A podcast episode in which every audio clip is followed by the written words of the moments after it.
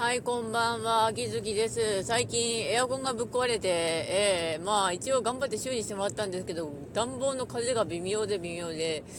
うん、微妙です。うん、まあ今年暖冬らしいけど、どうなることやらというか、え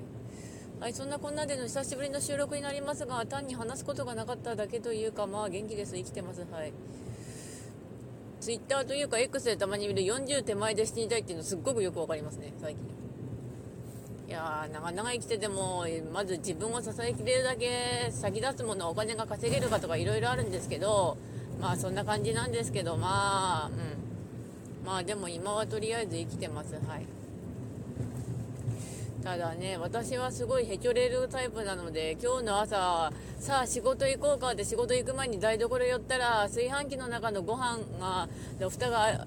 空いていてなんだろうって思って覗き込んだらうちの弟がご飯全部食べてたあのほぼ空っぽのおひつしかなかったってことですね。うん。仕事行く前だったんだけどなむちゃくちゃ炊いたけどさご飯。うん。そんな感じ。ちなみにうちの町はちょっと今大荒れ中で仕事行く前にあなんか荒れてるやつあるわみたいな感じでちょっと見てました。うん。まあ今年も大体残り1ヶ月ちょいになりましたがまあそれでも私は生きていて、うん、これを聞いている方もお疲れ様です、うん、お疲れ様ですとか言えないね、うん、ま